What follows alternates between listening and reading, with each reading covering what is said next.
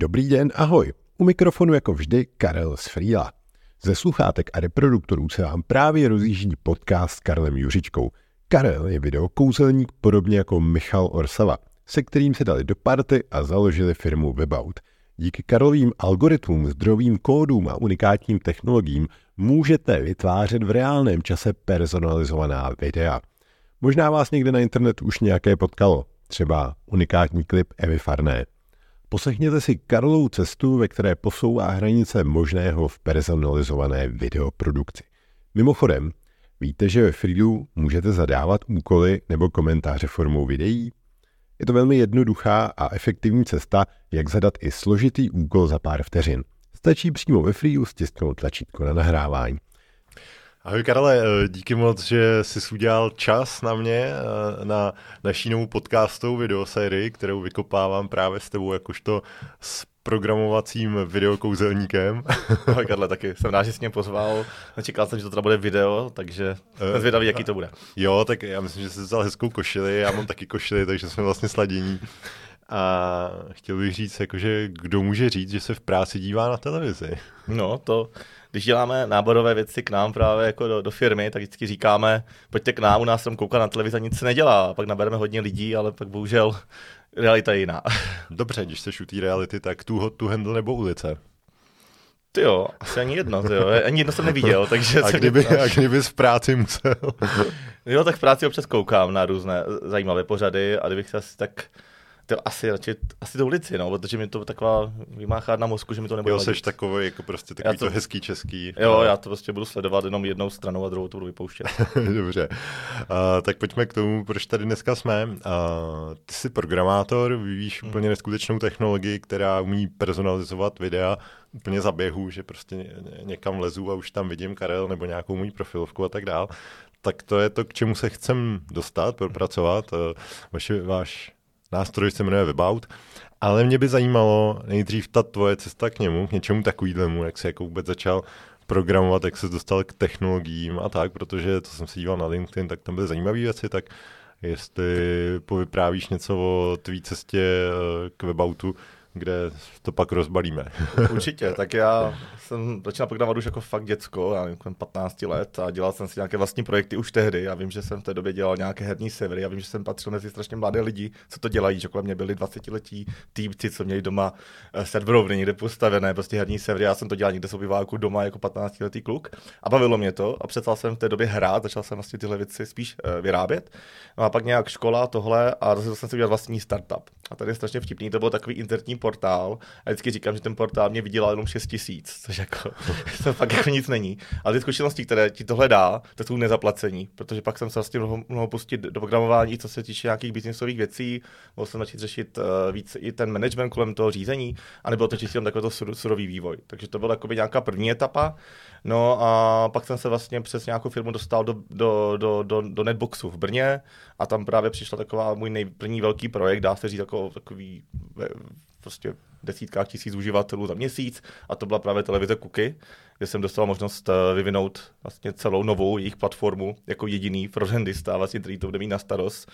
Co jsem říkal, já do toho nechci jít, protože jsem říkal, to je velká zodpovědnost a za druhý, uh, za druhý tam bylo to, že, uh, že to mělo podporovat staré televize. A mi řekli, že staré televize rovná se psaní starého kódu. A já úplně nemám rád spíš ty moderní věci, takže to jsem nějak, ale pak jsem řekl, do toho půjdu, tak mám rád výzvy, tak jsem říkal, proč ne? No a přes tohle všechno jsem se vlastně, jsme to vybudovali, dělali jsme to pět let a tak jsem se vlastně postupně dostal až k Weboutu, kde jsem potkal právě uh, Michala Orsavu a založili jsme tohle projekt. A hele, řekl by, doporučil bys teda mladým lidem, jako ať jsou tvůrčí a dokávat prostě o nic moc nejde, tak ať si zkoušej ty věci a, a tvořej a učí se takhle. Určitě za mě nejlepší právě se zavřít někde a prostě psát a zkoušet to a nedělat to hlavně jako za cílem je, budeme to živit, ale dělat to za cílem strašně mě to baví a chci něco jako vyzkoušet, takže uh, jako hraní právě si takhle v rámci jako, jako mít to jako koníček, tak to právě způsobuje právě větší tvořivost. Jaký faily tě potkali takhle po cestě, když jako já nevím, třeba si musel v kuky říct, víte, hoši, musíme to celý předělat, nebo... si myslím, že první můj velký fail v kuky bylo, když jsme právě řešili uh, porno kanály, protože prostě jsme jako každá televize vysíláme, uh, máme i porno kanály a dělali jsme nějaké zabezpečení, aby se tam lidi nemohli dostat. A zabezpečili, zabezpečili jsme to v různých částech té aplikace, v přehrávači, nějaké nabídce A zapomněli jsme, že v jedné nabídce je nějaký preview, které se pouští po pár vteřinách, a, samozřejmě. A Češi vynalézali. No, a Češi vynalézali, počkali si těch pár vteřin a najednou bylo samozřejmě obsah, jako dlaždice říkala, zakázaný obsah, ale když jste si počkali pět, pět vteřin, tak se vidět docela pěknou show. Takže to, to dostalo do, na produkci, bylo to venku asi jeden den, než se to jako dostalo k nám, protože lidi to samozřejmě neřekli, že jo, protože si to užívali, že nemusí znát pin, a nebo hlavně děti. A, a, tak to zabezpečili a už to bylo teda. Takže to bylo takový první český free video. Jo, free video v televizi. Eh, no a jaký ty technologie teda ty vlastně používáš? Jsi zmínil frontend, mm-hmm. tak to jsou takový ty reakty, nebo v čem, v čem ty pracuješ? No to je zajímavé, že teďka hlavně všude kolem mě je React v mých týmech, ale já úplně nejsem Reacták, já jsem byl vždycky Angularista, což je taky vždycky byl React a Angular, dvě takové proti sobě Google, proti prostě Facebooku. A já jsem vždycky dělal Angular, ale je to furt to stejné, je to TypeScript, no, JavaScript, je to ve finále to stejný, nebo dá se říct ve výstupu to stejný. A takže ten frontend, ale když si nějakou dobu jsem dělal i, i backend, takže jsem si psal něco HP a těch jazycích, co jsou, tak ty klasické na tom jsem začínal, tak jsem se dostal až k tomu frontendu, který mě přijde lepší, protože, protože je to vidět. Když píšu jako backend, tak vlastně vidím nějaké jenom uh, data, ale nevidím vlastně ten výstup a já mám radši, když se to kreativně dokážu představit, takže, takže spíš ty frontendové záležitosti. Mm-hmm. Já tady mám uh, jednu takovou poznámku od tvého kamaráda, nebudem Michala jmenovat. Když programuješ, a, tak si pravidelně prý nasazuješ kapuci, že se ti tak líp přemýšlí a vlastně a, prý proč to děláš? Já jsem hodně toho nevěděl, proč to dělám, ale to můj zvyk. A pak právě ještě náš jeden kamarád Peťa Klíčí mi řekl, že to je tím, že se člověku chladí krk zadu, jak nemám dlouhé vlasy. Tak já vlastně mě nějak začne chladit, já to nevím, takže automaticky si dám kapucu asi tím se mi dařívá mozek, se to nějak synchronizuje s tím krkem a v té chvíli jako mě přijde, že mozek se víc zasproudí, takže je to tak, moje kapuce, to je i na mý cinzí, vždycky si to dám a je mi to vlastně úplně jedno, protože vím, že pracuji na polovce. Mm-hmm. Uh, u tebe je zajímavé, že jsi vlastně teďka rozkročený, že na půl uh, pracuješ pro seznam, kde vyvíjíš nový stream a na půl rozvíjíš vlastní projekt, tak uh, jak to dáváš? No, je to, je, to, je to náročný na čas, úplně šíleně na čas. Já jsem si vždycky říkal, že pracuji hodně a pak jsem zjistil, že ještě ne, že to jde ještě víc, že jsou ty limity úplně někde jinde, takže je to si to nějak rozložit, ten čas a je dobré to nemíchat. Zjistil jsem, že fakt super mít přesně ten time management a mít tenhle čas na seznam a tenhle čas na ten webout. Když si to míchá, tak potom ta efektivita jde dolů. Hmm, takže to máš třeba půl den to, půl den to, nebo máš oddělený Teďka se snažím mít pár dní to, pár dní to, když to jde, ale ono často to promíchá, tak jak říkáš, pak z toho budou ty půl dny ale, ale teď bych měl víc v seznamu, abych řekl pravdu, ale jsem tady, takže takhle si nějak si to občas vystřídám. Tak v takovém korporátu se jeden malý hodinový podcast úplně ztratí. tak to doufejme, ale... A tak, tak pojďme jim dělat nějakou reklamu, tak eh, co třeba bude dobrý na tom novém streamu, co tam teda teďka stavíš, jestli o tom, mm-hmm. jestli o tom můžeš mluvit. Že... Já si myslím, že určitě můžu mluvit to, co i když to je hodně zajímavý, ale zajímal by mě, kde jako televize, taková ta klasická televize o mě vezme data, že mě zajímají třeba, nevím, vibrátory nebo prací prášky nebo... eh, tak jednoduše, když máš na seznamu jako účet, pokud to používáš a máš ho přihlášený, tak máš nějaké ty third party cookies, které se ti sdílí mezi stránkami, no a potom, když se no, no, no, no, to jo, ale ne na klasické televizi. Na klasické televizi právě budeš mít přihlášený seznamáckým účtem u toho seznamu a to bude ten rozdíl. A tím okay. seznamáckým účtem se ti to napojí a tím pádem budeme přesně vědět, co děláš na televizi a co děláš na webu. A teď ti to může vlastně distribuovat i v té televizi. Mm-hmm, takže ta společná identita. Společná identita Co všechno ještě bude, uh, to jsme teda mimochodem uh, z Kuky docela rychle po free videu utekli. Ale uh, pojďme už teda uh, se bavit uh, klidně o tom streamu, což se asi většina lidí dovede představit. Uh-huh. Uh, jak je to třeba velká věc teďka pro seznam? Jakože vím, že hodně šlapou do podcastů, tak uh, já si myslím, že teďka se říkal, že to je jeden z nejprioritnějších projektů, protože právě aktuální stream má jenom ten takzvaný video on demand obsah, to znamená, ten se začíná a končí, ale nemá ty klasické kanály a tímhle tím se tam vstupuje do úplně nového světa, který do teďka nedělal a ani neuměl dělat, co je to zajímavé. Takže my, když jsme tam právě nastoupili z té kuky, protože nás tam vlastně jakoby postupně nabrali, uh, vlastně kuky jako taková, nebo Netbox se prodal, uh, ta firma jakoby se předal někam dál, tak nás vlastně se tam nabral. S tímhle, oni to my to neumíme, ale vy to umíte, pojďte nám to pro nás dělat. A tím se bylo vidět, že to fakt jako tomu věří a chtějí to dělat pořádně, protože si to nedělají takhle na zelené louce na, na, na punk, ale chtějí to dělat jako už se zkušenýma lidma. A co se týče potom toho výstupu, tak si myslím, že opravdu uh, se počítá s velkým množství, nechci říkat teďka čísla, protože jsou to odhady, od velkým množství uživatelů a opravdu chceme konkurovat tím největším tady v Česku. Mm-hmm. A to je třeba kdo? Jako, tak třeba to TV, že jo. Máme tady to, to, jako je vlastně jednička tady na trhu, pak tady máme další služby, že jo, Tele a další takový sledování TV, takže chceme se vlastně dostat mezi tu top pětku, mezi tou patří teďka ještě kuky a chceme, chceme právě takhle jako uh, být právo, právoplatný člen této skupiny. Mně teda přijde, já teda nejsem ten zákazník toho, ale že ty internetové televize, jako typu mm. O2 TV, tak se častokrát rovnou prodávají už s tím internetem a, a, a v tomhle, tak jestli to jako nebudete bušit docela jako na vrata. Jako, to si myslím, že právě uh, pomáhá tomu tu TV. Za prvé, že on tam má to, že to právě připojí přes ten internet a druhou věc, že tam má ty eh, premiérové kanály fotbalové a podobně, tak to tím strašně tlačí. Na druhou seznam je tady strašně známá značka v Česku, že prostě říká, že to je jedna z největších technologických firm v Česku a z toho důvodu si myslím, že má ambice a šanci to dokázat právě přes ty svoje kanály, přes ten svůj způsob a ne přes ten internet, ale přes ty svoje služby. Hmm když vezmu ještě kuky nebo tak, mm. klidně ten stream, tak co je na tom jako to těžký? Já tam rovnou třeba vidím takový to, že nevím, moji rodiče mají 15 let starou televizi, která je ale trošku chytrá, ale vlastně úplně ne moc. A teď jsou vlastně všelijaký rozměry a, a tak, tak jako co tam je za nějaký takovýhle výzvy, s čím se musíte popasovat? Myslím si, že zajímavý je, že člověk si myslí, že má doma novou televizi. Když já mám doma novou televizi. Jak dlouho ji máš? No tři roky. Tak to už je stará televize, protože právě to, co říkáš, je to nejtěžší. Ty televize jsou opravdu staré krámy. Mají hezkou obrazovku, ale strašně špatný, pardon, strašně špatný hardware. A z toho důvodu optimalizovat tu aplikaci, aby běžela rychle na těch televizích, je, je výzva vždycky. A já jsem to dělal těch pět let v Kuky. A teď vlastně to know-how postupně předávám tady v našem týmu a děláme to stejně znova. To znamená optimalizace na prvním místě. Neděláme jako mobile first, tak se dělá webový vývoj, ale děláme spíš performance first. TV first. No, TV first, přesně, performance first. A je to opravdu jiné programování, než si zvyklí, že děláš webové stránky v tomhle tom, díky, díky tomuhle. Jakože fakt si tam nemůžeš lajsknout nic moc. Nic. Jako... Nemůžeš si lajsknout, každý vykreslení, jednoduše řečeno, je strašně, strašně drahý. Mm-hmm. Uh, a jak se vůbec v dnešní době pohybuje takový to pomezí, že já třeba mám doma Apple TV uh-huh. a to je pro mě jako to, že je to použitelný, rychlý uh-huh. a tak dále, tak jako uh, je to pro tebe, že děláš aplikaci pro Apple TV a pak pro ty televize, nebo to může být jedna, nebo jak jako funguje tohle? Je, je to, je, dělá se to uh, právě jako, snažíme se to mít jako jednu aplikaci, to znamená jeden, jeden kód, který se sdílí a pak se dodává do všech těch televizí pro speciální nějaké úpravy tam vždycky jsou, ale snažíme se právě nedělat, dupl, neduplikovat, protože ta aplikace na Apple TV by měla vypadat stejně jak aplikace na nějakém Samsungu. Takže blbost to psát dvakrát, snažíme se to psát jednou a dostal se vám to daří. Mm-hmm.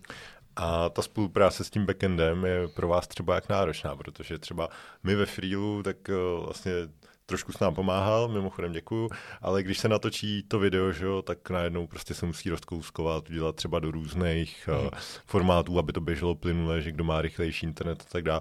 Co všechno jde za tebou, jako třeba to změření té rychlosti, nebo ten přehrávač, je tam vlastně strašně moc různých komponent, tak já si myslím, že ono, když jsme to dělali v tom cookie, tak to bylo docela jednoduché, to na to těch týmů moc nebylo, bylo to nějak rozdělené, jsme to dělali interně, ale v tom seznamu je to už jsou to nějaké divize a každá si to dělá, dělá tu svoji část, takže já se třeba vůbec nezabývám tím, jak ten stream, co tam teče k nám, ten datový tok, video datový tok vypadá. Jo, prostě předám přehrávači, který zase dělá úplně někdo jiný v tom seznamu a já ho jenom zobrazím. Jo, takže mě to teďka aktuálně vlastně vůbec neřeším, tuhle, tuhle věc. Moje hlavní vize je, aby ta aplikace jako taková, meníčka, prostě že, části, nějaký dashboard, nějaký detaily a tak dále, nastavení, aby fungovalo rychle, uživatelsky přívětivě aby to hlavně plnilo to, co vymyslí třeba produkt. Mm-hmm.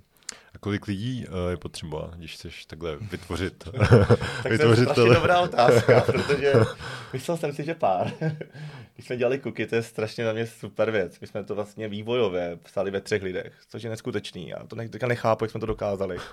Protože teď, když vidím, že se znamuje nás vývojářů asi 20 až 30, tak si říkám, aha, tak jak jsme, to, nevím, asi jsme na něčem jeli, nebo fakt si nevím, co jsme udělali, ale byli jsme fakt dobrý tým. Takže takže nároveň jde to napsat v pár lidech. Kuky to zvládla, ale v seznamu se to píše opravdu jako v desítkách lidí. Mm-hmm, a to jenom jako vývojáře plus produkt, projekt, víš, jako je tam těch samozřejmě těch prvků tolik. Já jsem nevěděl, že takové pozice existují. Mm-hmm. Jsem došel ze seznamu, vždycky to bylo pro mě jenom vývojáři a zadavatel. A teď najednou produkt, projekt, a úplně wow, kdo to je, co dělá. A tohle, to jsem dělal já předtím taky jako vývojář, OK, dobrý. Ale poměřujete se tam třeba s něčím jako, já nevím, nějaký Netflix nebo něco takového, jakože v rámci jejich, jako, jak je to použitelný, rychlý, nebo protože třeba uh, viděl jsem fakt si HBO Max, Netflix a tak dál. Uh-huh. A prostě Netflix je třeba jako, jako, fakt jako příjemně rychlej, když to jinde si, říkám, ty, to prostě než to někam odskroluje, něco to ukáže, tak uh, Je to tak, když, jsme, když jsem začínal dělat kuky, tak jsem strašně se v Netflixu a říkal jsem, já to chci úplně stejný jako oni. Prostě jsem to strašně chtěl já a vlastně celá ta naše skupina těch lidí. Eh, my to chtěli úplně stejně. A fakt jsem si jejich přednášky, oni hodně mají online o tom mluví, jak to dělají. Mm-hmm. Chtěl jsem, že tak, jak to dělají, je sice hezký, ale že na to není ani moc kapacita udělat, protože si to prostě fakt napsali nějak úplně vlastní režii, což je vyžaduje opravdu hodně času. Nicméně jsme se tomu chtěli aspoň uh, nějak jako přiblížit tomu výkonu a myslím, že i seznám a ten nový stream k tomu fakt jako bude se chtít blížit. a ten Netflix teda je sdílený s tím, jak to technologicky staví. Jakože, uh, protože třeba my, když jsme hledali Freeu s, ty, s tou naší malou funkcionalitou, mm. jakože natoč obrazovku s audiem a zadej to jako úkol a tak dál, tak jako se nám to hledalo složitě a ne, nemyslím si, že jsme šli až do takové hloubky jako třeba vy, tak uh, jak moc se tohle to musí, eh, se daří jako nechat a jak moc tam prostě musíte experimentovat. Já si myslím, že Netflix jenom řekne, se pochválí tím, že na to přišel, pojmenuje to, jak to udělal a řekne, že přestali ten používat z tohle, co používáte všichni, jako vy jste amatéři, my jsme si udělali tohle vlastní. A vy jako pochopíš asi, jak to udělali, ale samozřejmě to musíte vymyslet. A když jsme teďka právě začínal dělat ten stream, tak jsem si říkal, ty to by za to stálo to možná zkusit, ale pak když jsem se na tom hlouběji zamyslel, říkám, na to tady nemáme kapacity, to bychom jenom půl roku psali tohle a nikdo by nic neviděl. A jak nikdo, nikdo nic nevidí, tak jsou všichni strašně nervózní. Vždycky jsou strašně všichni nervózní, protože když píšeš to jádro té aplikace, to znamená fakt nikdo nic nevidí, tak celý produkt, celý backend, protože taky nevidí ty svoje apíčka viditelně, tak všichni začnou mít nervózní, kluci my furt nic nevidíme a ty už to takhle to nejde, takže ty musíš nějak dát ten poměr cena kvalita, aby aby to bylo prostě všem viditelné, aby všichni byli spokojení, že tam mají, už můžou klikat a vidět a zkoušet na té televizi, pak najednou všichni začnou být šťastní, ale a už to začne i rychleji růst. Karle, to se nesmíš jako nechat rozpilovat. Správně nervózní jsou až většinou, když se to spustí o ty dva roky později, než bylo plánováno. Doufám, že to slyší někdo na seznamu. uh, tak jo, hele, mm, asi už uh, seznam uložíme do, uh, do kartonu tady a Uh, chtěl jsem říct do krabičky teda.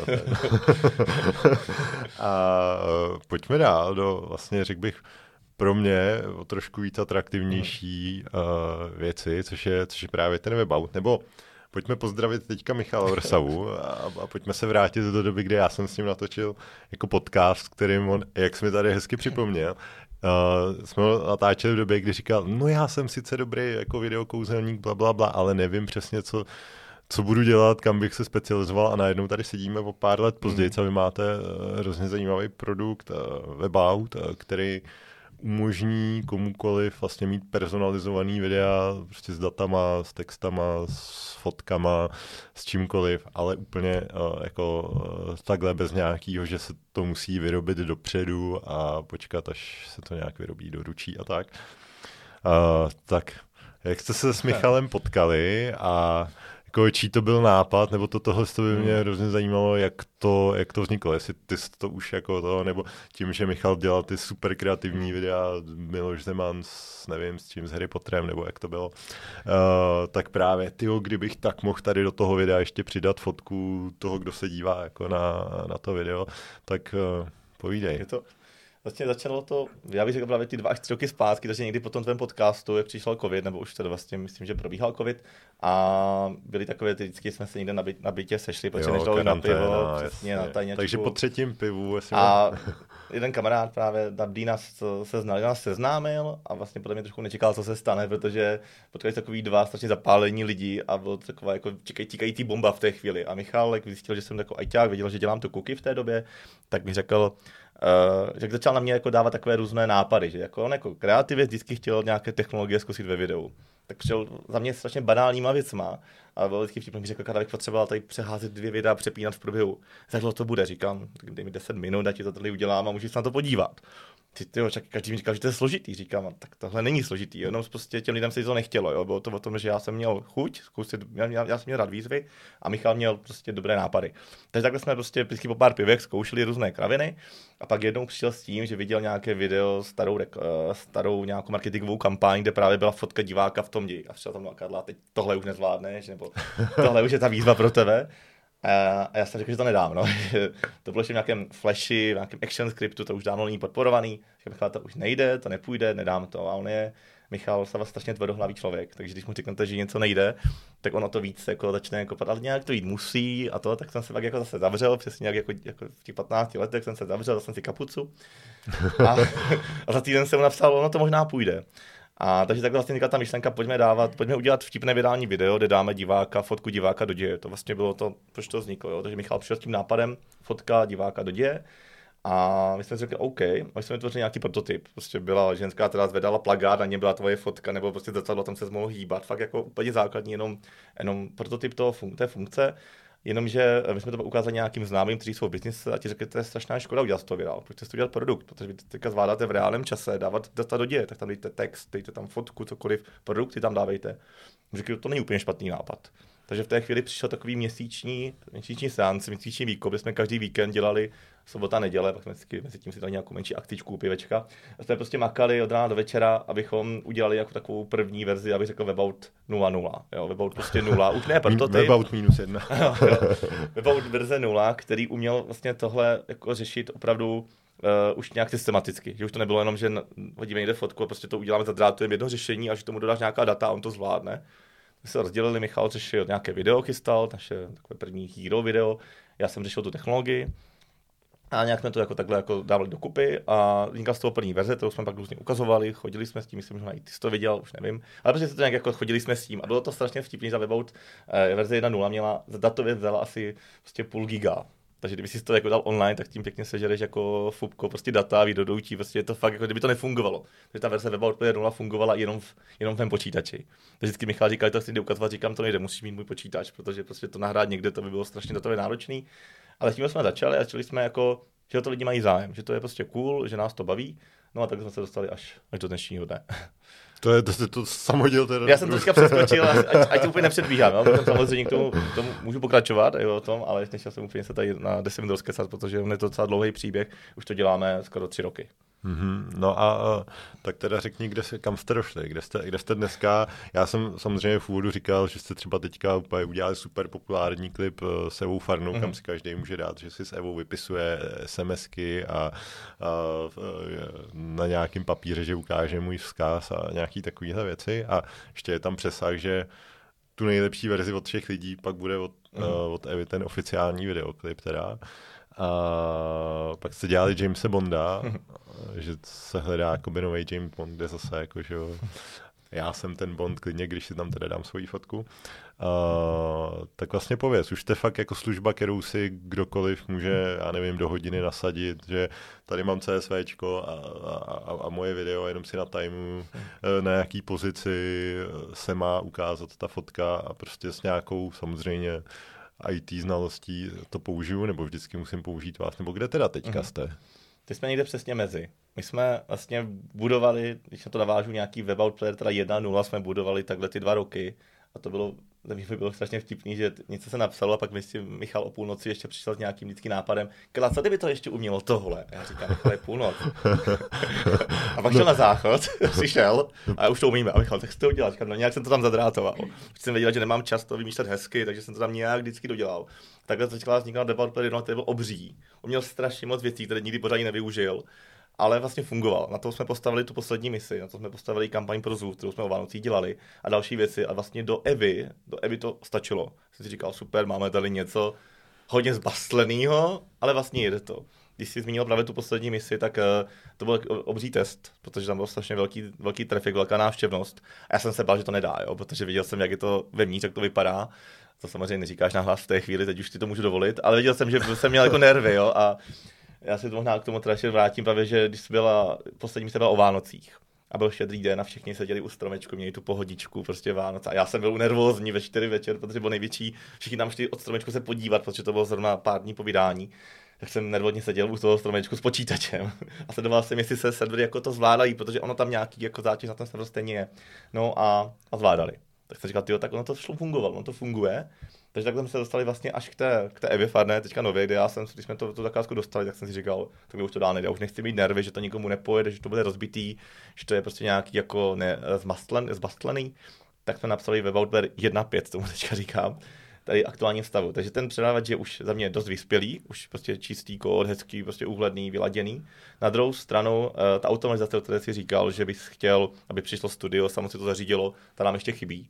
A zrovna teď je to naši, jako v naší roadmapě ten hlavní bod, který chceme dělat. Protože u Weby jsme si zjistili, že té manuální práce kolem toho máme tolik společně s hmm. Michalem, že to jsou prostě hodiny času, které, může, které se dají udělat během prostě 10-20 vteřin, když to máš naskriptované automaticky a my se to už teďka oba na to nemáme zaprvé nervy a ani čas, protože těch projektů začíná po EV být docela dost, tak jsme se rozhodli, že to zautomatizujeme a tomu dáme teďka prio číslo jedna. Předavač uložíme, je dobrý, funguje, pár funkcí přidáme, ale pojďme teďka napsat uh, novou platformu. Jo, takže to bude prostě klasický editor, jako já nevím, třeba pásnu iMovie a já si tam dám někam si na frameu, že tady bude ta moje proměna té fotky, tak no to, jsou, to jsou dvě cesty, jo. No, právě no. jsou je víc firm, které už se tímhle tou personalizací zabývají toho videa. A jedni jdou cestou, že to integrují do Adobeček, do Adobe softwaru a dělají jako pluginy, to znamená, hmm. že to mhm. přímo v něm dokáže naskriptovat. A druzí jdou stylem, že právě dělají ten online editor. My ještě úplně nejsme přes jako rozhodlí, ale víc nám líbí ta varianta těch pluginů do toho Adobe, protože já i Michal ví, že než někam lézt na web a ještě to tam jede překlikávali, pro ně jednodušší si to udělat přímo v tom Adobe, pak jenom kliknout export a on se to udělá všechno za něj. Takže naše vize je implementovat fakt pluginy do všech nejenom Adobe, ale do jiných, co jsou v softwaru, aby si člověk dokázal to udělat v něm, klikl export, na webu si to třeba doladil, co je potřeba, a pak to nasadil. Mm-hmm. No a hele, biznisově vlastně přijde mi to, že, že fakt jako celou dobu eh, děláte to, co vás baví, to, co je cool, kde to jako cítíte, cítím z toho správně, že vlastně nějaký business plán je třeba u vás jako na druhý koleji a, a to, nebo prostě Už, přes... Já si myslím, že se to potkává, že dřív to bylo Uh, my jsme vlastně vydali toho Bonda, tak to byla taková přesně, pojďme si to, pojďme si to užít. Udělali jsme skvělý nástroj, pojďme si to udělat virální video, což se fakt podařilo, to bylo, to bylo super. A teď už ale víme, že bychom fakt chtěli, aby nás to, aby to prostě byla jako plně funkční firma, která prostě poroste, poroste prostě eh, počet zaměstnanců a všeho a bude to už opravdu fungovat. Tak teď už řešíme ten biznis a to právě s tím souvisí ta automatizace, s tím souvisí právě ty možnost to delegovat, aby se mohl udělat každý sám bez nutnosti nás. Hmm.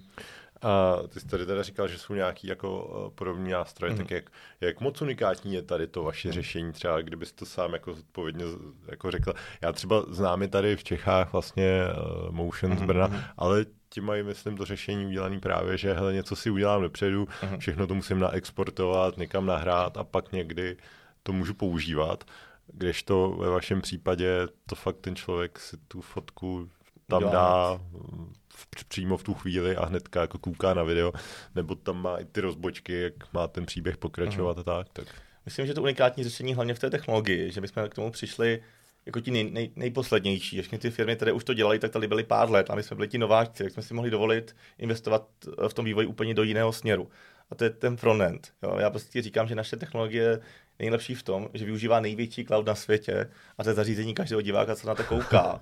Protože vlastně to, to, co to hlavní část, která se tam děje, to, že to video skládá nějak do toho finálního personalizované video, že tam ta tvá fotka, to tvoje jméno, tak se děje u tebe v mobilu, u tebe v počítači, ne u nás na serveru. Všechny tady ty firmy fungují tak, že mají serverové renderovací farmy, buď to mají napsané v jednom softwaru nebo v druhém, ono záleží těch firm opravdu víc. Mají to různě, ale ve finále všechny ty prostě využívají serverové řešení. Mm-hmm. My jsme podle mě první na světě, a myslím, že naše nikoho to tak dělá, kdo využívá klientské řešení. Toto dělá v tom prohlížeči, což zase nese to stejné, co bylo u IPTV služeb, u cookie a u streamu výkon.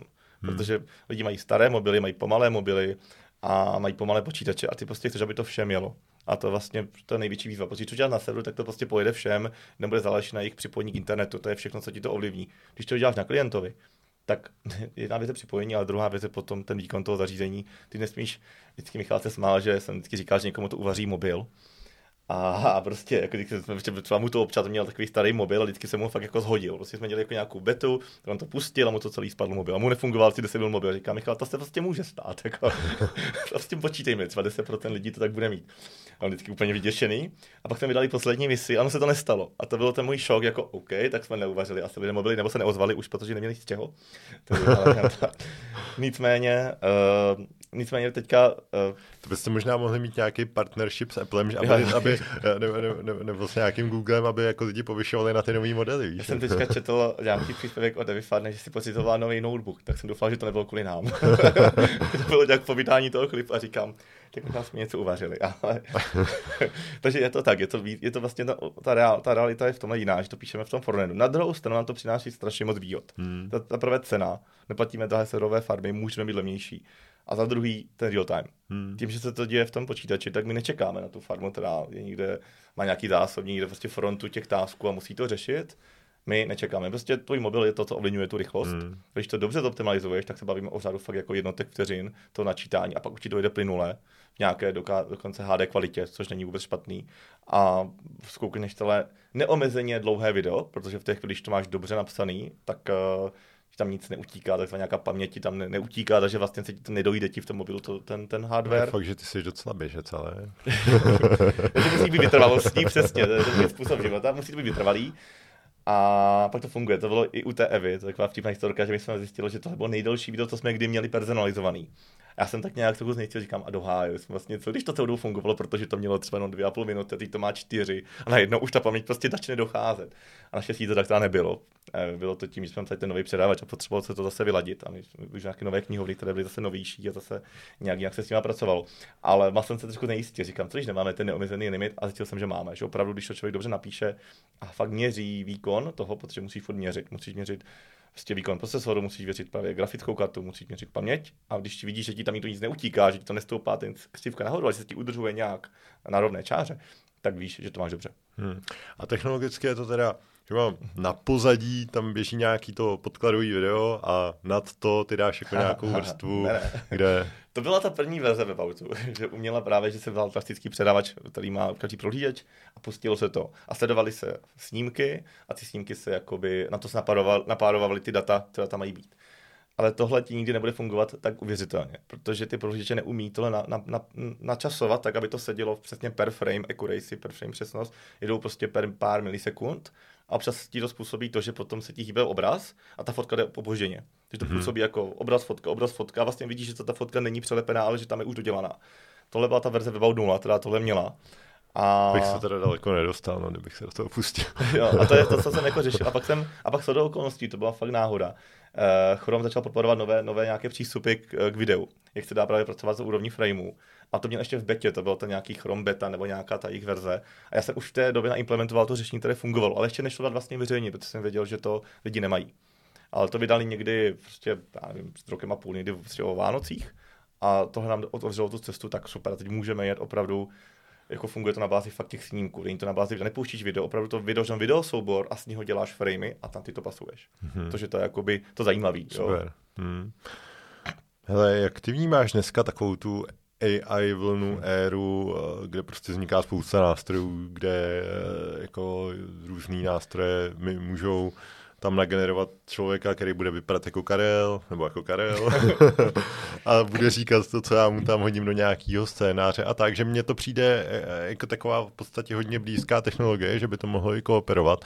Tak jenom jako rozhlížíte, rozhlížíte se úplně stejným směrem a, a máte takovýhle nějaký myšlenky, nebo jaká je teďka ta vaše vize, nebo prostě to bereš tak, že tady ta vlna nějakého AI je jako něco, co vás, jako, že to je úplně jiný produkt, potažmo by se to mohlo kombinovat a, mhm. a tak dále, tak jak přemýšlíte nad tímhle, nebo jestli to vůbec sleduješ? Myslím tu otázku, jak já to vnímám. No, mě jakou přijde, máte vizi, jak to vnímáš? Mně přijde jako to, že já, když jsem byl ještě na vysoké škole před nějakou další dobou, tak já už tady všude kolem nás bylo. Učili jsme se to, používali jsme to nějakým způsobem, ale nebylo to vlastně veřejnosti známý, bylo to čistě pro ajťáky. A vlastně ten GPT tomu dal takovou tu uh, manažerskou roli. Najednou se dostalo k těm normálním lidem a tím vlastně ten výbuch přišel. Jo. Samozřejmě s tím, že to umělo, že to načetlo ten celý internet nějak, jak to řeknu laicky, ale taky tím, že to dalo vlastně široké veřejnosti možnost to používat uh, hodně na duše. Vlastně udělal to ten jednoduchý přístup. Nemusíš si dát nějaké API, nějaký kód napsat, ne, prostě hmm. přijdeš a napíšeš. A to je ten výbuch, co se stál. Takže já z toho nejsem úplně tak odvařený, že bych řekl, tak a teď všichni umřou a skončí, protože AI nás zabije. Protože to, to by nás zabila dávno, to už to byla. Jako to už bychom byli mrtví teď, takže to se nebojím. To je můj osobní jako postup. Nicméně já jsem uh, začal sám využívat AI zatím pro svůj uh, vývoj, protože když jsem psal teďka nový předávač a dělali jsme nějaké nové funkce, tak jsem se musel naučit hodně nových věcí. A už jsem to si nevygooglil. Mm-hmm. Tak jsem se říkal, tam se toho bota, co mi poradí. A mne skutečně neskutečně jsem se učil od toho bota. Fakt jsem se ho ptal na jaké kodeky, o MP4, jak fungují a vlastně zvukové kodeky. On mě fakt přesně popsal na úrovni bytu, jak to vypadá a já jsem se to úplně jako učil, dokonce jsem mu řekl a dokázal mi napsat tady v TypeScriptu, jak to vyřešit. On to fakt jako vyřešil. A když na poprvé jsem to hodil do kódu, nefungovalo to, tak jsem řekl, nefunguje to, prostě tě, můžeš mi to opravit? Ano, jasný, promiň, já jsem se tady spletnul. jsem to ale hlupák. Opomněl tady jednu věc a ono to na podruhé fungovalo. Takže já jsem pak četl ten kód, protože jsem nechtěl jsem to tam takhle nechat, začal jsem se učit teda z toho, co to vlastně dělá. A ono i pracovat uh, jako s byty na úrovni JavaScriptu nebo TypeScriptu není úplně běžná věc. To mhm. když jste nikdy nepotřeboval a 99% to nepotřebuje, možná i 99,9. Takže to byla pro ně strašně nová kapitola. A takže já jsem to AI využil teďka pro své osobní účely jako k tomu učení. A to můžu doporučit. Já už to eh, říkám lidem se fakt učit se o to, je za mě, to je encyklopedie, která je strašně, že to se sumarizuje ty data na jedno místo a nemusím to prostě hmm. googlit na deseti. A co se týče toho weboutu, jestli to nebo ano, jo. super, tak co weboutu, tak já strašně dlouho přemýšlím, jako jak to na něco využít.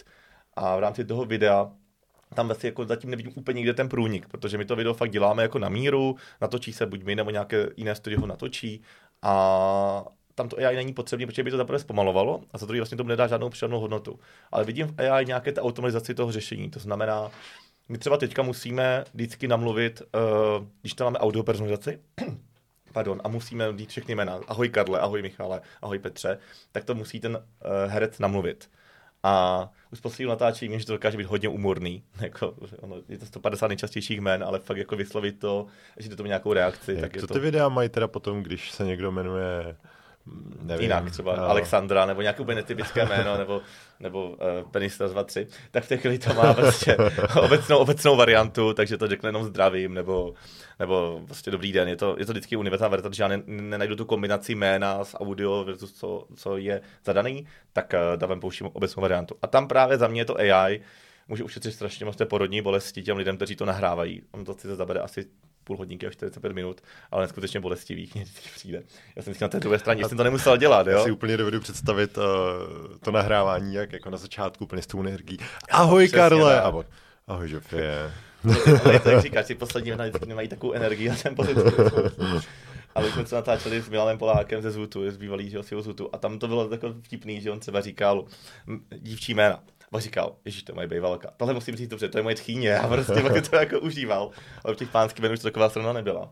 Takže tohle je věc, ta AI by mohla pomoct. Uh, že by nám mohla vlastně vzít ten hlas toho člověka, aby nám mluvil nějaký, četl by nějaký text, jo, naučil, aby se to, to už jako dneska umí a mohla by to říkat za něj. My ale do toho dáváme i to video. My to vždycky, když ten člověk mluví, tak ho natáčíme u toho, aby to bylo fakt jako úplně osobní. A to už je složitější, že jo, vlastně to udělat. Mm-hmm. Takže z té chvíli jsme se furt zůstali u tohohle. No a potom v nějakých těch automatizacích, v nějakých právě detekcích, eh, jak Michal dodává mi ty data, tak podle mě tam je hodně věcí, kde by se dalo dělat něco o přes AI detekovat, nějaké pauzy, mezery, něco a dělat to ruč, manu, eh, automaticky místo ručně. Takže cítím tam hlavně spíš v té automatizaci, než teďka v, té, v tom výstupu. Hmm. Ale eh, jak jsme tady zmiňovali třeba toho Jamesa Bonda, Evu, Evu a ty jsi říkal, že to je strašný práce pro vás, což já se hmm. jako dovedu představit, že to je jako strašný práce Kolik to je práce? No. jako na rovinu, to je práce, kterou tu moji práci vyzvládla opravdu jako eh, kancelářská, jako někdo v kanceláři prostě, protože je to asi víš, co jsou JSONy, tak je to jenom o tom prostě vyexportovat ty JSONy a nějak je ručně upravit. A já jsem byl furt línej, protože jsem prostě asi, já nevím, ajťák. asi ajťák. jsem byl vždycky strašně línej si to zautomatizovat. Takže jsem prostě vždycky vyexportoval nějaká data, viděl jsem, že tam jsou nějaké chyby, tak jsem si vždycky ručně upravoval. A těch scén máš třeba desítky scén, 50, 60 scén, každá má jeden ten soubor. Takže když jeden soubor děláš třeba 3 až 5 minut, tak si to jako vynásobíš. Těch, těch, u té jsme dělali ještě polské varianty, dělali jsme ještě nějaké reelsy, to je to generální videí, tomu se pak můžeme dostat, dělali jsme prostě různé nové funkce a těch videí, těch projektů nebylo šest a každý měl třeba těch 40-50 scén, tak se to vynásobíš tím časem, plus tím, že to Michal nevidí, co mi dodává, jak to bude vypadat, tak dělá často chyby, což mu nezazlívám, já to chápu, takže plus opravy, často se on překlikne, často něco vlastně. Michal, no, jako, často se pohádáme kvůli tomu, já tam nemám chybu, já tam, ty tam máš chybu. A pak jsou to fakt jako hodiny, na, na jeden projekt jsou to možná i devítek, desítky hodin jako času. Na oba nás, jo. A počítáš do toho i ty vaše meetingy ve sprše? Uh, meetingy ve sprše zatím máme solo. jo, takhle, tak. jestli, jestli teda jako narážíš na moji, na moji to je ta vtipná historka, že Michal vždycky říká, že Karla, když něco může vymyslet, když si dá sprchu.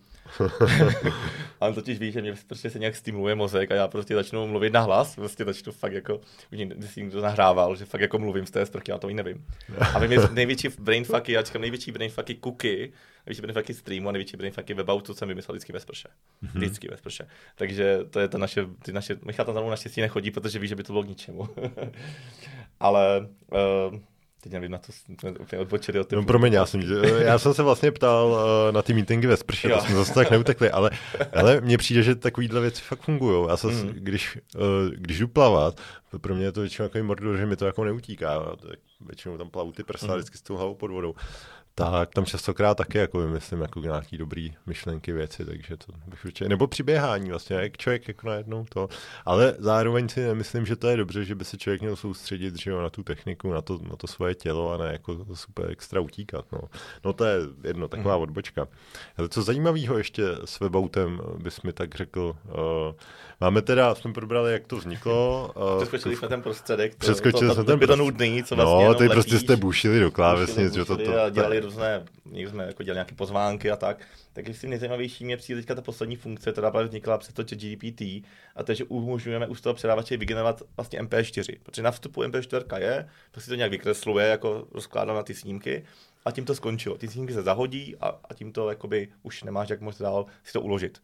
Mohl to sdílet na Facebook, mohl si to sdílet na LinkedIn, na Twitter, tam, kde se prostě dá sdílet webový odkaz. Mm-hmm a s personalizovaným obrázkem, ale nemohl si uh, to dát na Instagram, nemohl si to dát na TikTok, na YouTube.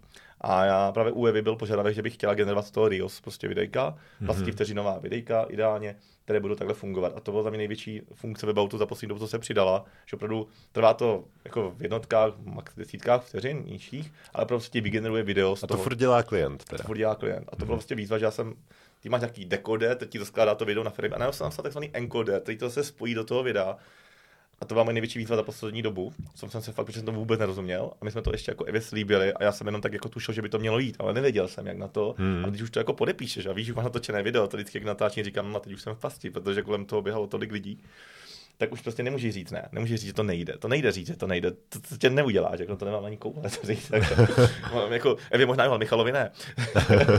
Takže jsem si řekl, OK. Uh, tak jsem tím seděl fakt tři týdny a vlastně se nám to podařilo, že generujeme vlastně video MP4 ti z toho vyleze, kterou si můžeš uložit do počítače, můžeš si ji dát na TikTok okamžitě sdílet a za mě to je strašná bomba, protože to je to za mě první no. generátor personalizovaných videí na sociální sítě, jako obecný nástroj. Když to jako vymu, to vytáhnu teďka to předtím, co je, tak furt jsem neviděl, že by někdo udělal nástroj, že si můžeš dát fotku, jdeš do videa a máš na celých sítích to video s tou fotkou takhle jako rychle v tom ději. Jo? To mi přijde strašně unikátní. Jak jste daleko od toho, že bych si pustil, já nevím, opravdovýho Jamesa Bonda a já bych tam měl třeba svůj obličej celou, celou dobu.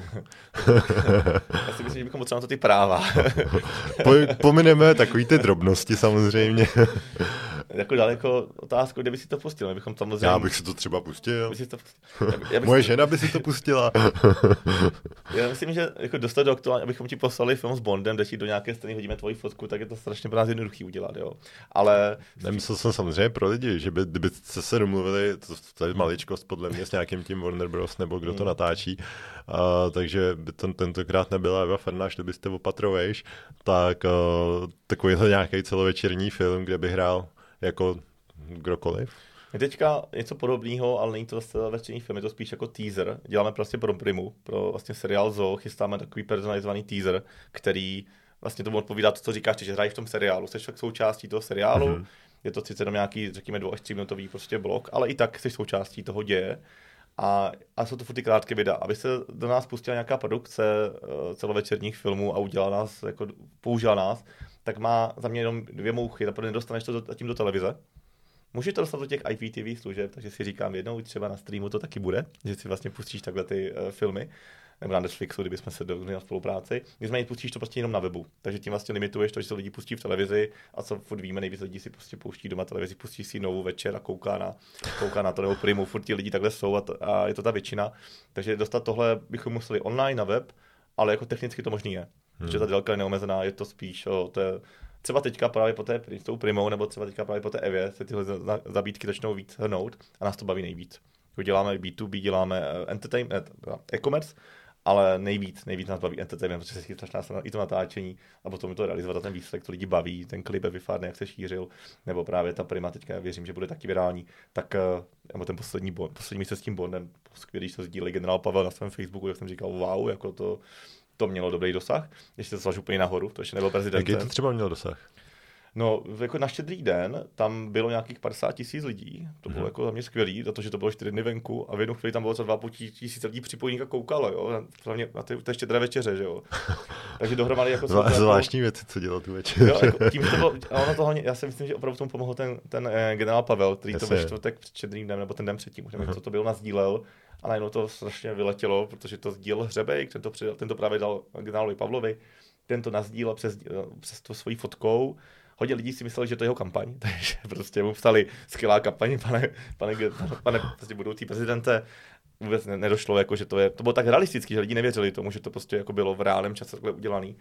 No a No a stejně tak teďka s tou Evou, že jo, taky vlastně to máme takový jednou, jednu vtipnou historku, že nějaká ta shop Akedolik Adel, nebo jak se jmenuje nějaká ta slečná paní, co dělá tady ty videa na sociálních sítích, tak to zveřejnila, že je Eva Farná si se mnou udělala video a někdo z toho nějaký článek na bulvárním, prostě nějakém online, online, online, online stránce, online, uh, že že je to obrovský fail pro ní, že prostě zveřejnila video, nebo farnou tedy nedělala, ale že to prostě je, jako může každý, jo? takže vlastně nás strašně baví, že tomu lidi věří a, a ten dosah to pakhle má. No. Mm-hmm. No hele, já, jak tě tak poslouchám, tak vůbec nebudu věřit uh, tomu, co mi psal Michal Rsava.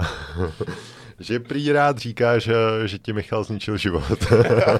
Jsi se vyspovídal výtečně. Uh, Samozřejmě. já než jsem potkal Michal, já jsem v té době měl obrovské plány, já jsem ještě bydlel v té době na Vsetíně. Já to doplním, mm. uh, už bys měl touhle dobou dům na Vsetíně a kapitánský zkoušky na plachetnici. já jsem chtěl, uh, se, chtěl do zahraničí, chtěl digitální nomáda a chtěl jsem v té době fakt jako udělat si kapitánské zkoušky na plachetnici, byl to můj sen. A pak vlastně to bylo v té době toho covidu, říkám, jak nějak to využiju, prostě budu dělat remote, práci mám hezkou. No a pak jsem právě potkal Michala a začali jsme budovat firmu, tak jsem se místo na pláž stěhoval do Prahy a, a místo kapitánských zkoušek jsem začal dělat webaut. A já vždycky jsem mu říkal, jako, že, mě, jako, že mě vlastně zničil život a já se s tím samozřejmě odstupem, protože teď, když jsme šli fakt jako ze života, šli jsme na tu zkusku Evy Farné, pak jsme se s ní vrátili, říkám Michale, tak pokud mě ničil život, za tohle to stálo, protože já si tady jdu na kafe prostě s, eh, s českou známou zpěvačkou, kvůli technologii, kterou jsme spolu vymysleli. A to je strašně skvělý pocit. To je vlastně to, co teďka mě baví nejvíc. Jo? Kde jsme natáčeli tu pro tu Primus zase s nějakýma známýma hercama a ty, ty, ty, pustíš tu, tu, tu svoji technologii, ten webout těm lidem a ty jsi strašně šťastný, že oni ti to jako pochválí, že se jim to líbí, tak říkáš, jo, tak když si to za tohle stálo obětovat a zničit ten život, tak jsem si ho zničil moc hezky. Ale myslím si, že tři roky není nějaký velký ničení a hlavně jste úplně na startu, jo, takže já se těším opravdu, až jednou na tom Netflixu si pustím. ne, že bych byl tak sebestředný, že bych se tam chtěl vidět samozřejmě. Ale uh, Michal, ještě, Michal ještě psal, že když už se opravdu nebudeme mít o čem bavit, mm, takže se tě mám zeptat na příhodu Brouček a víc o tom nevím. Já že si říkal, že máš na mě hodně špíny. Nečekal jsem, že to je to špíny tak to je, tak samozřejmě, když eh, hodně pracujete, tak my s Michalem vždycky jsme vedli pravidlo, že když hodně pracujeme, tak to potřebujeme někdy se schladit ten mozek. Jak mě káva strašně jako dělá hypertenze, že vždycky se strašně rozjedu, tak pivo dělá přesný opak. Takže jsme takhle jednou jako šli na pivo a měli jsme těch pivek jako víc, protože prostě byl hezký sobotní večer v Praze a skončili jsme někde v Lucerně na párty a, a Michal tam prostě někoho potkal a chtěl, abych je vyfotil společně a já jsem já jsem takový fakt jako perfekcionalista, já jsem chtěl tu fotku udělat perfektní, takže se fakt jsem začal pozovat do té fotografie, do, do, do, do, do toho fotografa dole, že prostě to bude geniální fotka, tak jsem se začal zaklánět dozadu, zakláním se, zakláním se, a jednou fotím strop, protože jsem si bylo dozadu a Michal vždycky ukazuje, že nohy, mi, nohy nahoru, prostě jak ležím na, te, na těch zádech, tak nohy se hýbají a já fotím, jo, takže prostě jenom vtipná historka, když se člověk opije a dělá kraviny. A, a, a tyhle prostě včely se nám dějí. A je to super, protože si myslím, že jenom pracovat, je, musíš to něčím vždycky uh, vykompenzovat, takže nějaká ta akce. No když už se dostáváme tady do toho work-life balancu, tak kolik ty hodin teda denně pracuješ? já jsem vždycky pracoval kolem 10-12 hodin denně. Jakoby, když a pak jsme... si přišel na to, že to je málo. Pak jsem přišel na to, že je to málo. Já, se, já používám nějaký software, který mi měří opravdu automaticky, co dělám, jak bylo jako vědomu tomu počítači. A jim tam přetejká integer, že A jim tam, myslím, že si myslel, že jsem nějaký zabagovaný v ten den, protože mám tam teďka, jak jsme tady vydávali tu Evo, tak ten poslední týden bylo na mě hodně šílený, protože jsme čekali na nějaká data a dodělali jsme nějaké funkce a bylo to fakt dost. Já jsem tam měl nějakých jako 19 hodin v kuse jeden den a pak jsem šel spát třeba na dvě hodiny a dělal jsem dalších jako 19 hodin, takže to bylo jako šílený, že jsem spal pro mě dvě, tři hodiny denně a pak, pak jsem byl na záchodě a pak jsem jako pracoval, protože jsem nejedl. A vím, že jsme právě takhle jeli, že jsme dělali v pátek před vydáním, jak do jedné do rána, já jsem pak ještě potřeboval jet nějakých osobních důvodů na Vsetín, tak jsem prostě sedl do auta, eh, přítelkyně to odřídila, to vlastně jako chválím. Jeli jsme čtyři hodiny na Vsetín, kde bydlím, kde jsem potřeboval dojet. A já jsem v autě celou programoval ještě tak jsem prostě v pět hodin šel spát, dvě hodiny se vyspal, v sedm jsem vstal a zase jsme do desíti do lísu ještě ladili prostě poslední bugy. Pak se ještě ladilo samozřejmě po vydání, že jo, co tam byly chyby. Takže jako myslel jsem, že jsem si těch 10-12 hodin jako dát, ale teď jsem ten před tou Evou to bylo fakt dvakrát víc. No. No, já jsem měl v plánu se tě zeptat, co je tvůj eh, největší jako hack, co se týče osobní produktivity. Hmm. Přemýšlím, co mi na to jako vlastně řekneš. Myslím, že já jsem, můj největší hack je moje asi jako můj skill, který mám a teď jsem strašně vděčný, že jsem nikdy neměl problém s prokrastinací. Já že ty tady by prostě si sedla, pustil si seriál a vlastně nebo koukal na Instagram a providěl stories. Já to třeba začnu dělat, dělám to minutu, říkám, co dělám, to je úplně nuda, jako, tak uh, můj největší hack je to, že opravdu ne, nedokážu se uh, jen tak flákat, takže já potřebuji něco furt dělat prostě moje hyperaktivita do toho, kterou jsem si vždycky říkal, že je špatná. Ještě v dětství mi říkali, že nemůže být hyperaktivní, je to špatná vlastnost, tak se mi vlastně začal přetěžit na to, na to dobrý. A já bych radil asi všem, pokud máte nějakou vlastnost, kterou vám lidi třeba v dětství jako zazývají, že to je špatně, tak s ní zkuste udělat jako právě ten svůj, hmm. svůj plus, to svoje, zkuste na to udělat to, to svoje, na tom vás to jako udělal něčím jiným, tu vaši změnu a to jsem přesně udělal já a teď se toho těžím, takže to mě jako baví. Takže žádný konec prokrastinace, knížka, ty si prostě rovnou nezačít prokrastinovat. To je dobrý. To je vůbec, dobrý. vůbec. Hele, a zeptal bych se i jako z týmového pohledu, mm. a jak, máte ve Webautu jako nějaký hack, díky čemu jste jako tým produktivní?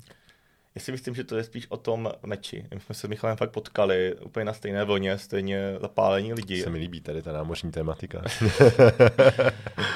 a my jsme prostě se potkali na stejné, na stejné vlně a to strašně, strašně je vidět. A stejně tak to bylo i v tom netboxu, jak jsme tam vyvíjeli tři vojáře, pak tam byl jakoby nějaký vedoucí celé té firmy, který nám jako to pomáhal vymýšlet, který to vymýšlel celé a vlastně byl ten uh, otec toho všeho tak my jsme byli úplně na stejné vlně. A to, co děláme teďka ve Bautu, jsem dělal stejného v té kuky. Hmm. Na to, že jsme byli schopni kuky vyvinout tak a vymyslet, tak málem počtu lidí bylo, protože se potkali čtyři lidi, kteří prostě dokázali, čtyři, pět lidí, nechci jako vás tam víc, nechci někoho zapomenout, takže prostě potkalo se pár lidí, když říkám číslo, kteří do toho byli tak strašně zapálení, že tomu dali jako všechno, nejenom když to ne, ne, jak říkáme, ve seznamu nespadne ti tuška v pět odpoledne a končíš, ale prostě pro tebe práce nekončí, jestli je víkend, je ti to vlastně jedno.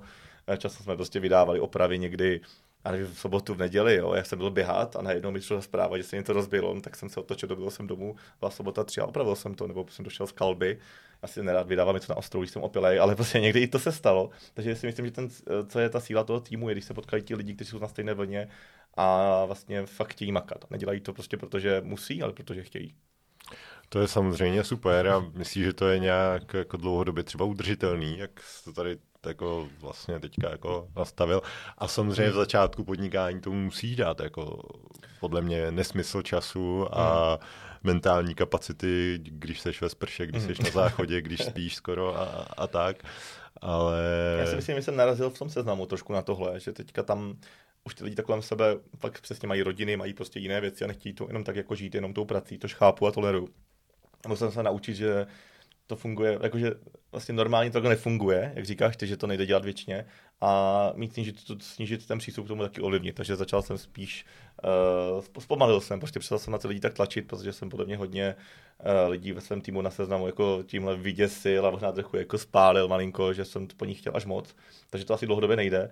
A uvidíme s Michalem, no já si myslím, že my, to je náš jako životní přístup a jako jednou bude mít rodiny a bude mít děti, tak to asi trošku ovlivníme, ale asi zase velkou změnu jako nečekám, že by najednou byl najednou se změnila přestala jako makat. Mě to prostě baví. To mi nahráváš tady na tu otázku na ty ženský a na tu rodinu, kterou si do mojí mindmapy sám na začátku vpravil. Nespravil. jsem se bál, na to zeptat. No tak, tak se ptám.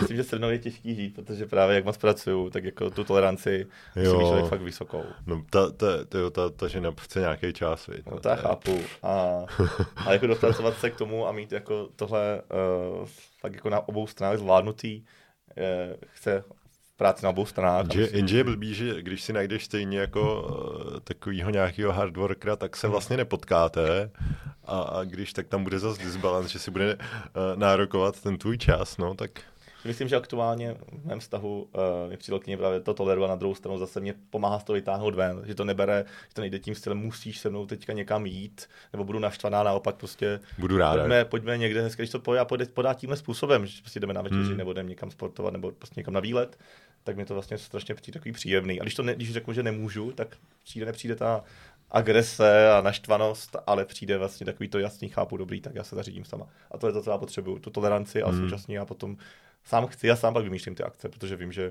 vlastně je to, je to příjemný, je to fér. Super, no a čím ty teda dobíš baterky? Je to třeba právě to běhání? Já jsem na tom mm. Instagramu viděl, že teďka akorát na nějaký půlmaraton nedávno, vlastně, že že, že jsi dokonce běžel i ultramaraton, teda, což mě teda překvapil, protože tak, jak, tak, jak, tak jak tě znám, tak bych tě úplně na 50 kilometrovýho borce netypnul.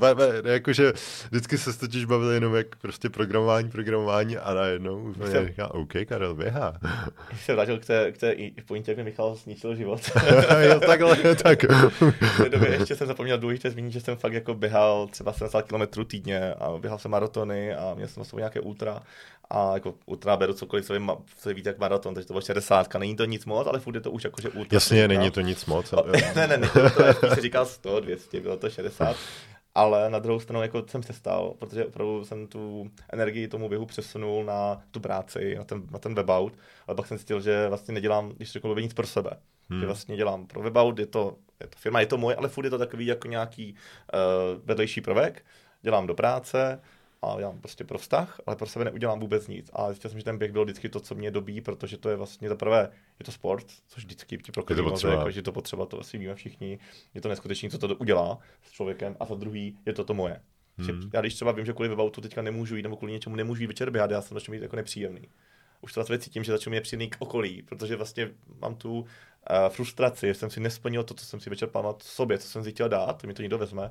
Takže já fakt jako běhám a začal jsem, zase teďka běhám hodně, už dva, tři týdny, teďka zase běhám a musím říct, po těch dvou týdnech jako neskutečně cítím psychicky změnu a to jsou jenom dva týdny, takže já se těším, co bude za půl roku a doufám, že nepřestanu a že už to konečně vydržím do konce života. Můžeme začít chodit běhat spolu, já teď taky potřebuji. No super, běhat. taky. Praze, já jsem v Praze, určitě vykopneme, těžce tak 10-15 kiláků. A... krása, krása. Hele, co by si smyslel, že my dva máme společného? Si myslím, že to jsi taky původně ajťák, pokud vím dobře, takže ten technický, technický, uh, technický přístup, protože to třeba Michal vůbec nemá a s tebou se o tom můžu bavit a vím, že mi rozumíš, protože Michal teď kývá hlavou. A jsme takový optimisti, jaký veselý, prostě takový jako na pohodu, asi ten život jako užíváme a jsme veselí a nejsme takový ti při naštvaní, slušně řečeno. A prostě si nejsme smutní, ve furt veselí, ať se cokoliv děje, tak snažíme se být prostě. Jo, tak servery neběže, jo. jo ale, ale jo, jasně. A ten přístup, jako můžeš začít stresovat, můžeš začít být nepříjemný a naštvaný, anebo prostě to můžeš řešit. A vždycky hmm. je, za mě to řešení je něco udělá. Jestli každý stresuje, ne, nedám, nevím, nedám tady zkoušku nebo nestihnu to naučit se, říkám, to tím stresem ztrácíte čas, tak to když se učit, tím, to mě uklidňuje, já si máš to podobný. Jo, jo, jo. Já jsem teda myslel něco jiného. Ty jsi, ty jsi ze Vsetína a okay. že jsi fanoušek hokeje a jako dítě tak jsem hrál hokej právě a mm byla taková éra, možná to bylo kolem Nagana a mm-hmm. Setín byl prostě v topu a já jsem měl doma toho Čechmánka na plagátu a, a do pita stavěně a úplně teďka ty jména bych ti tady vysypal, jak, ta, jak, jak tam ty pětky byly tak uh, prý bys nám mohl tady i do podcastu zaspívat, že? No, zpívat asi radši nebudu, to bychom museli pak po pár pivech, ale musím no, říct, že... Je pravda, že ty jsi dneska neměl čtyři pivo. Jsem měl jenom eh, jeden panák uh, džinu, no, takže to je, to, je, to, je, málo. To, to je škoda, to teďka jako naší produkci tady si půl popel na hlavu, hmm. protože Michal říkal, že ty po čtyřech pivech vyzrazuješ NDAčka a, a te, technologické pozadí uh, webautu. tak. Tomu na říkáme, že bekáme, my zpíváme. Tak jo, jo vy bekáte. No tak, tady plaskli mikrofon. Ta, ne, bekni, oni jsou, oni jsou na to zvyklí. Ale jako k tomu v Cetínu, Uh, je to tak, já jsem vlastně desetina, jsem rodilý Cetíně, na to jsem jako vlastně strašně hrdý, je to zvláštní, člověk je hrdý na to město, kde se nachází a je to právě kvůli tomu hokeji. Já jsem odkojený na Slivovici a jak bylo na Gáno, mě bylo 6 let a já jsem chodíval na ten setínský hokej ještě s tátou, jsme tam prostě chodívali a on mě tam brával a já tam jako malý špunt stával a viděl uh, rád prostě Zlín, Spartu a tady ty největší časy, když Setín furt vyhrával. A u nás už všech nějakou, ať mám kamarády, které prostě jsou tak všichni, to máme stejný, že jsme na to strašně hrdí. A teďka se tím, když se zase hraje už druhou nejvyšší ligu, tak zase, chodíme, tu druhou, e, to už se blíží do té první, už hrál teďka, uh, teda hrál finále se Zlínem, což Zlín tím, že vypadlo, tak teďka to bylo výborný, ta loňská sezóna se Zlínem byly nejlepší zápasy, které jsem v životě já viděl jako dospělý, jako děcko si to moc nepamatuju, jenom jako takové flashbacky. Takže uh, my jsme hrdí a uh, strašně nás ten hokej baví, když si chodíš, tak určitě doporučuji, někdy tě vezmu na setín, hlavně na playoff a já vždycky říkám, co to tam jako zažiješ, tak oni tam, já tam dávám lidi ze seznamu. A to vždycky nikdy nezažili, tohle tu, to, tam to dělají ti diváci, tam je 5400 míst, ale polovina stadionu je na stáně, polovina na sezení. A lidi stojí a békají. A mají v sobě tu slivovici, tam to vždycky voní slivovici, vždycky říkal záruba, že v Cetíně to vždycky voní slivovici, jenom otevřeš dveře stadiáku a na to takhle přesně, takže slivovice, pivo, a, a prostě ze zápasu pak někdy už nemáš nic tu třetí třetinu, ale vlastně jsi strašně šťastný a užiješ si to s tím přáteli. Jak moc ti tady v Setín v té Praze chybí? Naštěstí tím, že Slávě hraje stejnou ligu, tak občas tady hraje jednou, dvakrát, třikrát do roka, tady hraje v Setín vlastně zápas, takže chodíváme, tak si určitě zván. Michal taky no tak. dokonce došel na hokej párkrát a a měl tam pár zážitků, nebudu mu to teďka vracet. Nevím, eh, eh, chodíme, takže chodím tady, nebo jezdím na Vsetín, tak podívám se na zápasy tam, takže chybí mi to. Na Vsetíně jsem chodil na každý zápas, vždycky jsem pracoval, tak jsem si dal ten detox, chtěl jsem si na hokej podívat, bydlel jsem 7 minut, 7 minut od stadionu, takže mi to chybí, ale kompenzuju si to tím aspoň, že jdu na ten, na ten Vsetín, když tady hraje, nebo si to pouštím online. Mm-hmm. Jsem podle Instagramu koukal, že docela cestuješ taky. A tak kdyby si měl teďka vybrat znovu mm-hmm. zemi, kam se máš narodit, kam by to bylo? Já bych řekl ještě před rokem a půl bych řekl, že Amerika. To byl vždycky můj sen bydlet v Americe, ale potom jsme tam právě byli na výletě a nebo na takové dovolené tří týdenní a úplně jsem změnil názor, že tam fakt bydlet nechci, že je to úplně, že bych tam musel vyrůstat asi od malička. Možná, kdybych tam vyrůstal, ale teď prostě bych tam fakt bydlet nechtěl, takže kdo ví, jestli vyrůstat. Takže za mě, uh, mi se to Česko líbí jsou takový jako normální lidi, na nic si nehrajou. Ale, ale na Kanárech jsi byl taky spokojený teda, to si I... pamatuju. Nemám rád zimu eh, a ta, tady v Česku prostě bohužel trvá 3, 4, 5 někdy měsíců, takže v, létě, v zimě si jezdím ohřát na Kanáry. Ale abych asi viděl tady, mě lidi tady přijel, máme tady dobré pivo, to nikde tak dobré není, máme tady skvělé lidi a člověk se má furt kam posouvat. Abych byl třeba v Londýně, jak říkám, tak už mám vlastně jenom, nevím, Amerika ale už nemám kam jít, tak si říkám, že furt můžu na ten zápas směřovat, takže třeba jednou budeme mít webou ten sídlo v Londýně, v, v Anglii a bude to pro nás úplně super, takže máme se furt kam posouvat. Mm-hmm, super. A co bys teďka vzkázal 15-letýmu Karlovi, který no. začínal programovat? To je dobrá otázka. Uh, no, tu, asi, ať to udělá, no, ať do toho jde, ať, ať tak, jak přesně fungoval, ať funguje dál, protože myslím si, že tak bych se teďka viděl, nebo kdybych viděl v těch 15 letech, kam se dostanu, tak bych byl na sebe hrdý. Jako, že mm. jsem fakt jako máknul a že to to stalo, ta dřina. Že když jsem poslouchal, že furt sedím u počítače od rodičů a dělám tohle a vlastně, tak jsem byl strašně hrdý, že jsem eh, míň hrál, jak všichni hráli v té době, že jo, Counter Strike, Dota, tohle, no, jsme hráli, tak místo hraní jsme začal pracovat a myslím, že to byl dobrý krok. Takže asi. Kdo tě v podnikání nejvíce ovlivnil a čím? Podnikání, tyjo, to, to je dobrá otázka. Já si myslím, až, až, asi až ten Michal potom, jakože když jsme začali spolu dělat ten biznis, tak já jsem do toho podnikání úplně naplno vlítnul až s ním. Já jsem do toho jako podnikal jako vývojář, ale to máš to, že děláš zakázečky a to není hlavně skutečné podnikání. To je prostě, že nemáš jenom jeden projekt, vyfakturuj druhý projekt, to prostě není biznis, to je u ITáka je to v tom je strašně jednoduchý, protože ITáků prostě je málo a jsou hledaní. Takže až ten biznis s tím Michalem, jak on vlastně, že má tu vlastní firmu, tak v té chvíli jsem začal dobře chápat, co to je skutečné podnikání a tím, že jsem už měl u sebe někoho, kdo už to umí a kdo už to dělá nějakou dobu, tak mi to strašně pomohlo a vlastně ovlivnilo, že to je super cesta. Mm-hmm. Karole, hele, kde je podle tebe úspěšný? Kdo je podle mě úspěšný? Ten, kdo je šťastný. Ten, já vždycky říkám, že za mě úspěch je to být šťastný a jeden prostě ze šťastných, uh, jeden z prvků být šťastného života je dělat to, co tě baví. Takže ten, kdo dělá, co ho baví a tím pádem ta práce není povinnost, ale jeho koníček, má super vztah, prostě má dobré vztahy kolem sebe, má skvělé přátele a hlavně i je zdravý, to je, nesmíme zapomenout na zdraví, tak to je za mě šťastný člověk. Byl skvělý moudro na závěr, já už se radši ptát dál nebudu, že jsme to tak hezky zakončili. Vždycky jsme přeskočili. Vždycky jsme přeskočili, vidím, že máš radost a moc ti děkuji za návštěvu podcastu. Ať se vám daří s Weboutem. Taky díky moc, bylo to super.